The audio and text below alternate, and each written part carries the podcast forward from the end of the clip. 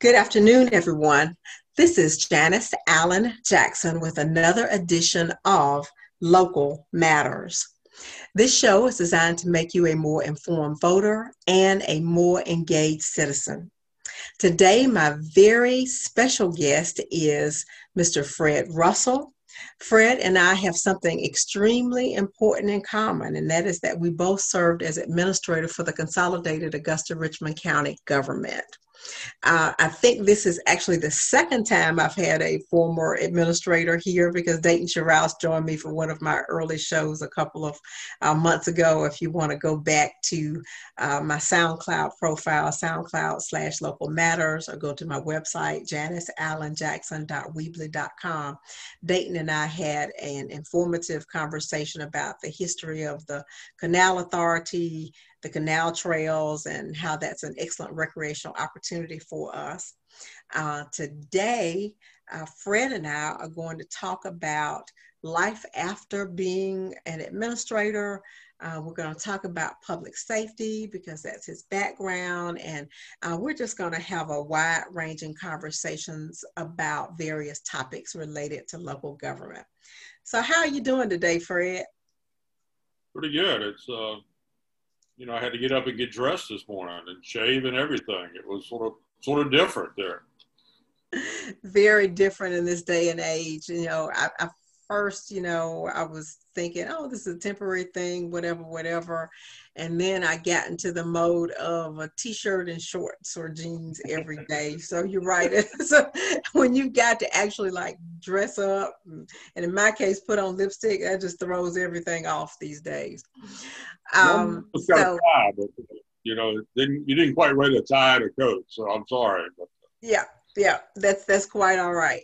So hey, hey, so tell me. First off, people may not know, uh, Fred, about your background before you got to Augusta. Can you give us just a little um, uh, background information on your career and how you know you made the switch from law enforcement over into administration, and some of the roles that you played when you were in law enforcement? Sure, I've had a, a pretty varied career. Been pretty lucky I started out in college as a deputy sheriff in Montgomery County, Virginia, uh, while I was finishing school at Virginia Tech. Went from there back home to Portsmouth, Virginia, as a deputy sheriff down there and a work release counselor. So I had a, a background in social science. So uh, I was actually a, a, counselor for some of the inmates in the jail for a while. Uh, there about six years and ended up leaving there as chief deputy. Uh, so I was 26, 27 years old and running a 100 man sheriff's office. Uh, so that, that was somewhat unique at the time. Left there and went to a university setting where I taught and was director of public safety at Ferrum College up in Ferrum, Virginia. And from there went to Radford University as the director of public safety there. Um, public safety universities is, is sort of a, a mixed bag in law enforcement. It's very service oriented it's very people oriented. And I think those skills there have helped me out uh, in various sort of sundry following jobs. Police chief in a small town of Bedford, Virginia for a few years, uh, which was a municipality. So I've got that kind of background too. And then I ended up being the executive director of the State Crime Commission in Virginia.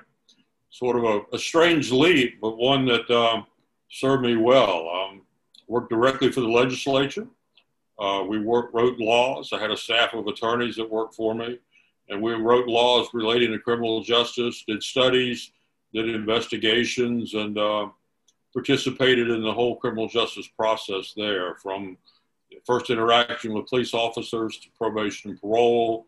Uh, so it was a, an experience in which I got to learn a lot about the whole system. After that, I was deputy police chief in Richmond, Virginia for six years. Um, when I was there, Richmond was the murder capital of the world. A place similar to the size of Augusta, 200,000 people. You know, here in Augusta, we have 30 homicides a year. It's a very bad year. In Richmond, when I was there, we were doing 150, 160 homicides a year. Uh, so, you know, we I got a fairly deep, introduction to violent crime at that particular point in time. When we left, the numbers were down, so that was good. Uh, but it was it was one of those jobs that you were on 24 hours a day, seven days a week. And then I came to Augusta and found out there are other jobs where you're on call and on demand 24 hours a day, seven days a week. Uh, came as a deputy administrator looking at the public safety area. Uh, and then within a year or so, I was acting administrator. And then within a year, I think I was acting for almost a full year. And then I was the administrator for, you know, 10 or 11 years, basically. So, um, you know, that, that was quite the experience. It really broadened my pro- portfolio. But some of those early lessons on dealing with people and working for the legislature – uh, dealing with elected officials, I think served me well. It's, it's a unique experience, and I'm pretty lucky to have all those jobs, and really lucky, I think, to be in Augusta.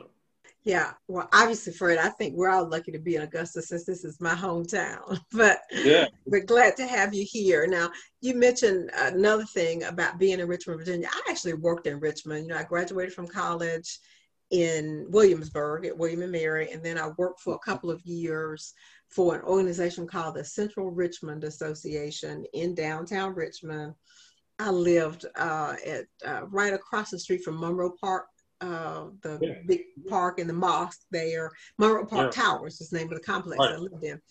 And at that time, I think Richmond had gotten to about 100 murders a year, which uh, was scary. 100 seemed scary, but what you're saying is uh, the city even got up to 150, 160 uh, later on is, you know, and most of those seems like what I recall. Of course, I wasn't working in local government at the time, but from what I recall from the newspaper articles and TV stories and so forth, was that most of those were either drug related or domestic type of uh, incidents. Actually, had we had very, by the time you come came along. No, not really. We had very few what people would call a homicide, and, and actually had very few domestics there when I was there. It was mostly drug related, and, and that's location determines that a lot. Mm-hmm. We were halfway between Miami and New York on Interstate 95. Uh, guns were easy to find in Virginia at that time, and way too easy to find and easy to buy. So everybody, there were a lot of armed people uh, so when tempers were short, shots were fired fairly quickly. Uh, a lot of money and drugs in those times, so that was part of the issue there. So it was um, it was pretty rough. Yeah, yeah, just really scary, really scary. And as from your work with the Governor's Crime Commission, I know dating back to a conversation we had a couple of months ago, uh, you were looking at ways to prevent crime um, tell us, you know, after all these years of being in local government and law enforcement, uh, what is it that you think are some of the key determinants in being able to reduce uh, violent crime? What concerns me about what's going on today specifically is the concentration on trying to reinform, to reformat law enforcement. Uh, and I'm afraid that people are going to work hard on that and think that, okay, we've made law enforcement better, we've solved the problem.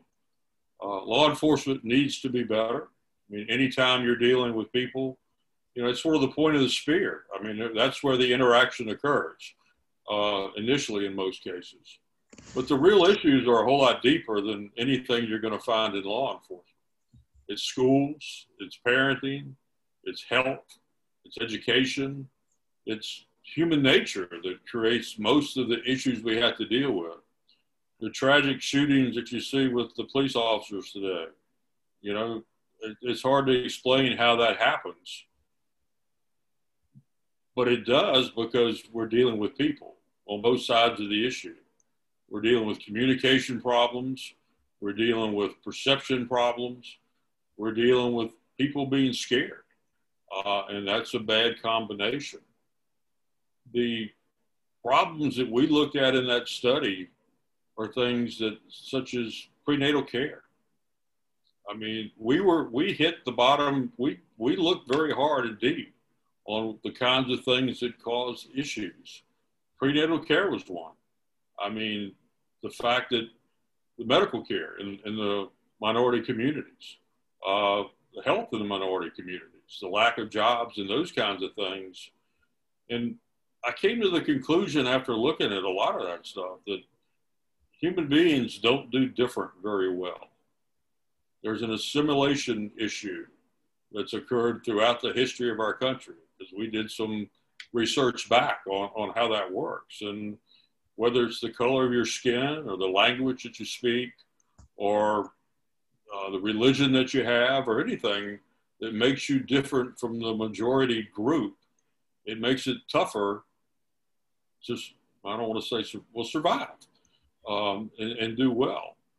And I think that's been emphasized. I think for a while we colored over that maybe, but I think today we've got to the point now where it's it's come to the surface again, and we can either deal with it in a in a holistic way, or we can put another patch on it and say, okay, we're going to fix law enforcement. But if you fix law enforcement, you're not fixing the court system, you're not fixing the bail system, you're not fixing the education system or the health system, and all those other things that end up at the end of the day being what the law enforcement guy on the street deals with. And that's the sad part, I think, is that we don't want to go deep enough into it and actually start solving some of those problems. Yeah, and I think when you say going deep enough, that really is not going deep enough, really is the problem.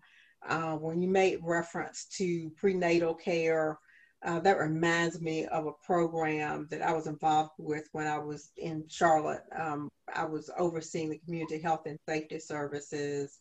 And of course, health, our health department, public health was one of those things. Um, mental health, social services, all those things were, were things that, that fell under my umbrella there.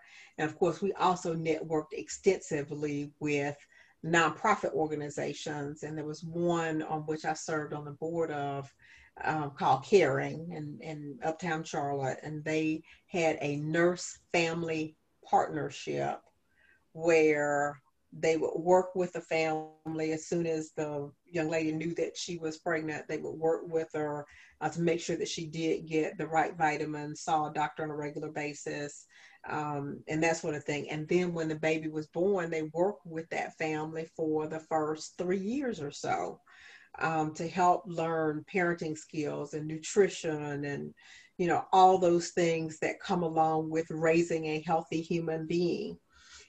And somehow there's just not enough funding for that stuff. It looks like elected officials would prefer to say oh we're tough on crime and they'll fund guns and equipment and SWAT teams.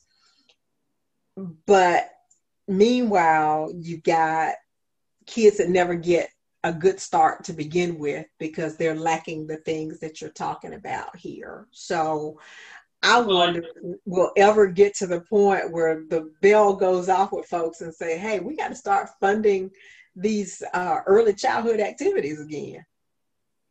You know, I, I'd like to think we will, but I'm really scared that we won't. And it, it's it boils down to what does people care about? You know, prenatal vitamins, pretty simple. Prenatal vitamins have been shown to improve the welfare of a child when they first start out. And that actually impacts on their cognitive abilities, it impacts on their, you don't start out in a hole. And that's what happens to a lot of kids. Uh, that hole becomes behavioral issues or parenting issues because the parents got to work a job and a half or two jobs to put food on the table and not have time to to do what needs to be done for the child. Uh, and that tends to grow. And then 10 years later or 12 years later, you've got a young adult who really hasn't had the benefit of some of those skills that, that your mother and my mother taught me over the years. And so you've got a problem there, and it continues to grow and grow the correctional system. I mean, we lock up way too many people, in my estimation, and that comes after 30 years in law enforcement. You know, if we're afraid of somebody, we need to lock them up. If we're mad at somebody, there needs to be something else that we can do to, to teach them, to get them to behave in a manner that's more appropriate. You know, to have somebody go to jail for a bad check. I mean, what good does that do anybody? It costs you as a citizen and a taxpayer about forty thousand dollars a year if they stay there for a year. But what is that good for that person? Nothing. Uh, some of the, you know, the drug stuff is coming and going depending on where you stand on drugs at the moment and where the society stands on drugs. But look at all those people we arrested and held in jail at a cost of millions and millions and probably billions of dollars for possessing marijuana that's currently legal in a lot of our states now. I mean, you've got to be smart about those kinds of things. Uh, the law is not really good at legislating either morality or even behavior. I mean, so you've got to be wise at a point. If somebody hurts somebody or where the society is afraid of somebody, prison's the place they ought to be. But if society's mad at somebody because they didn't do something that they decided was wrong, you know, that's that's a waste of time, effort, and people, which are our most important resource we have is the people that we have here. It's just hard to get people to, to understand that. Um, it's hard to get people to come to the conclusion that we can make the place better by trying and starting potentially a little bit earlier or refocusing what we do. Like you said, it's you know, police police department comes to you and I want a helicopter and four tanks to protect the society. You know, I'm not too sure what police department ever needed four tanks. You know, even even given what's going on today. I mean, you know, yeah. it's it's an overreaction to, to a situation that that who was it that said why don't we sit down and talk? I mean that that's that would solve a lot of stuff that doesn't get solved that ends up on the street with people hurt in jail and uh, lives ruined on both sides of the of the spectrum. Let, us talk a little bit. Going to similar topic, but going to Kenosha, Wisconsin. Um, we watched that one play out because somebody had a video camera that day. Is there any reason that somebody gets shot seven times like that? Is, did that make, from the perspective of somebody who's been a street cop, did that make any sense at all to you? Understand what happened. You've got somebody that doesn't didn't comply with what the officer mm-hmm. said. Right. You've got several officers there that are probably scared to death. That's sort of the way it starts out. You know, when I started, they gave you a gun that shot six bullets, and then you had to reload it. Now everybody's got one that shoots 15 or 16 or more than that sometimes. And when you get scared, you're going to pull the trigger, and you're going to pull it until it stops shooting. That's just the way it works. That's human nature. Um, you know, for the life of me, I don't understand why those kinds of things happen.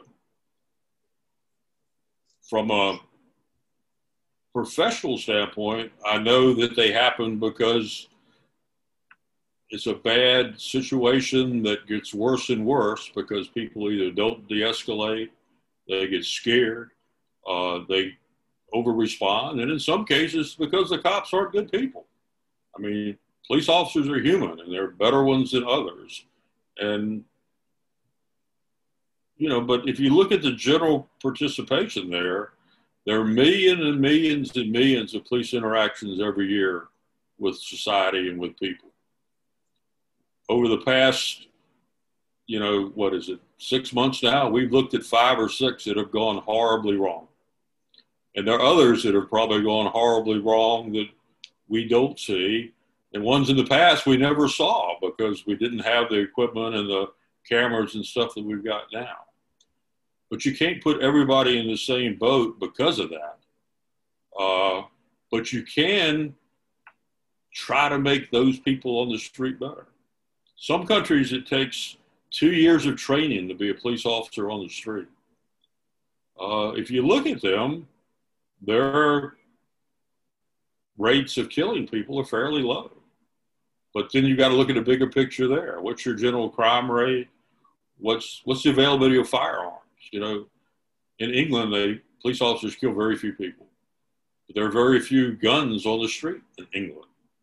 Here, you know, I've been to places after a situation has occurred. I went into a small bar one night in Richmond where there was a shooting that occurred. Several people got killed. And you couldn't hardly walk through the bar without stepping on a shell, casing, or a gun. There were that many guns in that room at the time when it started. The United States has always been violent. That doesn't mean we always need to be violent, though. It's not an excuse. It's a reason to work harder to make things better. Right, right. Let's shift gears a little bit and talk about what you've been doing since you left that uh, the Marble Palace, as they call it. I know you have the Fred Russell Group, which is your consulting group. I know you've done some interim directorship sort of work. Want to talk to us a little bit about how you've transitioned into the next phase of life? Let me share with you. You probably found out it took me six months to a year to, to actually get a grasp on what I had been doing for the last 30 years. I didn't realize how much stress I was under until there wasn't any stress at all. and you sit there and it, it, takes a while to pick up on that. It took me a while, like from carrying two phones and getting woke up three times a night. So the phone never ringing was was unusual and hard to deal with. During my career here, I'd worked with a, a group out of Atlanta doing a lot of cycling events, and that's sort of been my love over the years. So I spend most of the time going across the country, being the police interface with fairly large cycling events. Um, so, like the Tour of France is going on as we speak. Mm-hmm. I would be the guy in a command post between the, the organization of the race and the police and the fire and the rescue people and stuff, being the interface there to, to make sure things went smoothly. I did that every place from California to uh, back in South Carolina here even and, and through there. So I got to travel a little bit and do that. Caught up on all those books I wanted to read that I never did. you probably got a stack of those somewhere. Yeah. And um, done some teaching and done some, uh, like you said, I was an interim director of the Sports Council here for a while. That was one of those things. Can you can you fill in for a month or so that ended up lasting almost a year? So, but that sort of played into my desire to help Augusta and help it grow. And as we both know, economic development through tourism is probably the cheapest, cleanest, and one of the easier ways to do that. So, uh, you know, we were, I was happy to be able to be part of that and work with the Convention and Visitor Bureau for a while on, on making things like that happen. That's great, great. Uh, you know, you mentioned I got to let go that I was going to go fishing, and I haven't been fishing yet. I don't. You haven't been fishing yet. yeah, it's one of the things um, I think for both of us. It, public service is still in your blood, and you still want to see communities do well. Uh, regardless of, of what happened. I mean, I, I, never dreamed I would be sitting here during a doing a radio show and podcast, but um, to benefit the Augusta community, but it's a natural fit for me. Um, the consulting work that I do, I use my local government knowledge, contacts, organizational skills, and that sort of thing as well. So um, it's it it it's a great ride while it lasts. In some respects, it's a great ride while it lasts. I don't think people understand the degree of stress that there is associated with it um, the carrying the two telephones and folks calling you from sun up to sundown and you know all that kind of stuff i don't think they really understand sometimes what how much it requires to do the work but um, you do it because you're just really dedicated to making communities better. So um, at what point in your career did you recognize the fact that when you went to the grocery store you had to buy the frozen food last because there was always somebody going to stop you and want to talk for 10 minutes. I mean, There's that was always the bad, you know, like, okay, yeah. let's get the, let's get the ice cream glass so it doesn't right exactly you know that reminds me I, I, used to always say from the time i was in albany um, i would say that if i made a decision on friday i would know by sunday if it was a good one because somebody would have stopped me in the grocery store or at church to tell me what they thought of the decisions that were just announced. So that's one of the things I actually liked about local government is the instant feedback that you get. I mean, somebody's always telling you what they think. I, I still get All right. People complain about their taxes to me. Yeah, and I still get stopped too. I still hear it. You really paying too much? Well, I'm sorry. I, you know, yeah, you know. yeah. That's it. Or the garbage didn't get picked up, or whatever it is.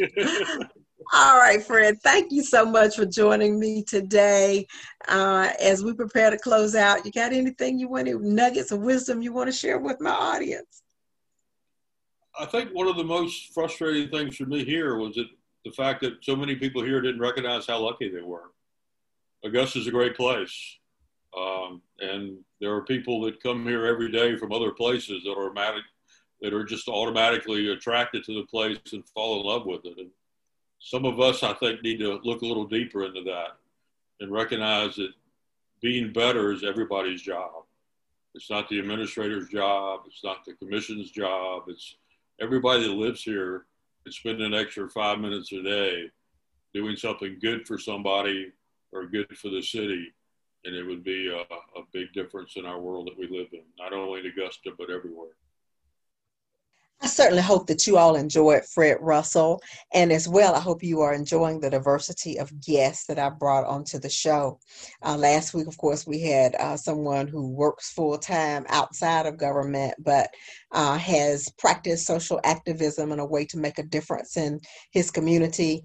Uh, this time around, we've got a career state and local government professional who uh, has taken the time to reflect upon the various things that have happened over the course of his career uh, and how those uh, changes have contributed to his changing attitudes about uh, what is best and good in our community. Uh, for next week, I'll be covering the upcoming election.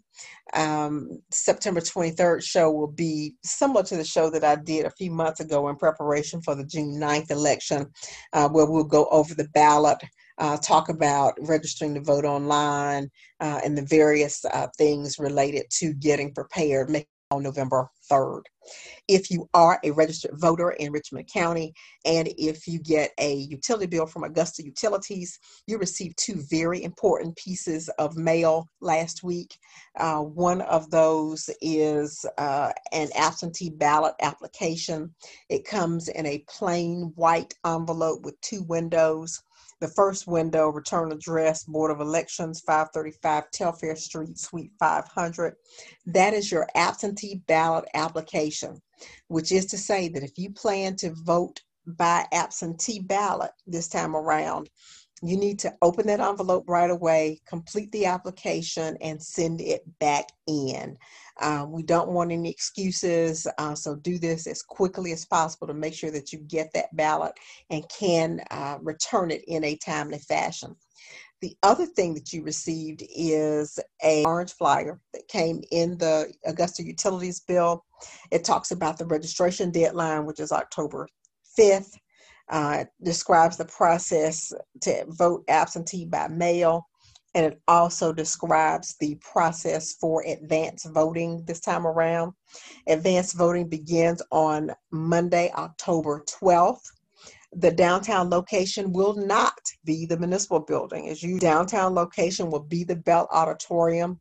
That facility is being made available uh, because of the ability to practice enhanced social distancing in that large space.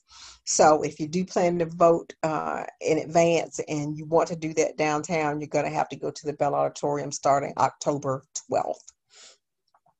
Uh, if you have any suggestions for guests on the show, uh, please don't hesitate to go to my website, janiceallenjackson.weebly.com, my contact us page, or if we're connected on Facebook, please reach out to me there uh, via uh, Facebook Messenger in order to make suggestions of uh, guests to be suitable for the show. We want to make sure that our guests are folks that can provide information that you need and content that you want to hear. As I get prepared to close out, uh, as always, I will recite my very favorite Bible verse. It is Second Timothy chapter 1, verse 7. For God hath not us the spirit of fear, but of power and of love and of a sound mind. This show is designed to contribute to each of those, giving you the power that comes with knowledge, demonstrating love for your local community, and offering you wisdom for decision making to ensure that you possess a sound mind when it comes to these topics. Tune in here on WKZK.net, 1600 AM or 103.7 FM next Wednesday afternoon at 1:30 p.m. because local matters.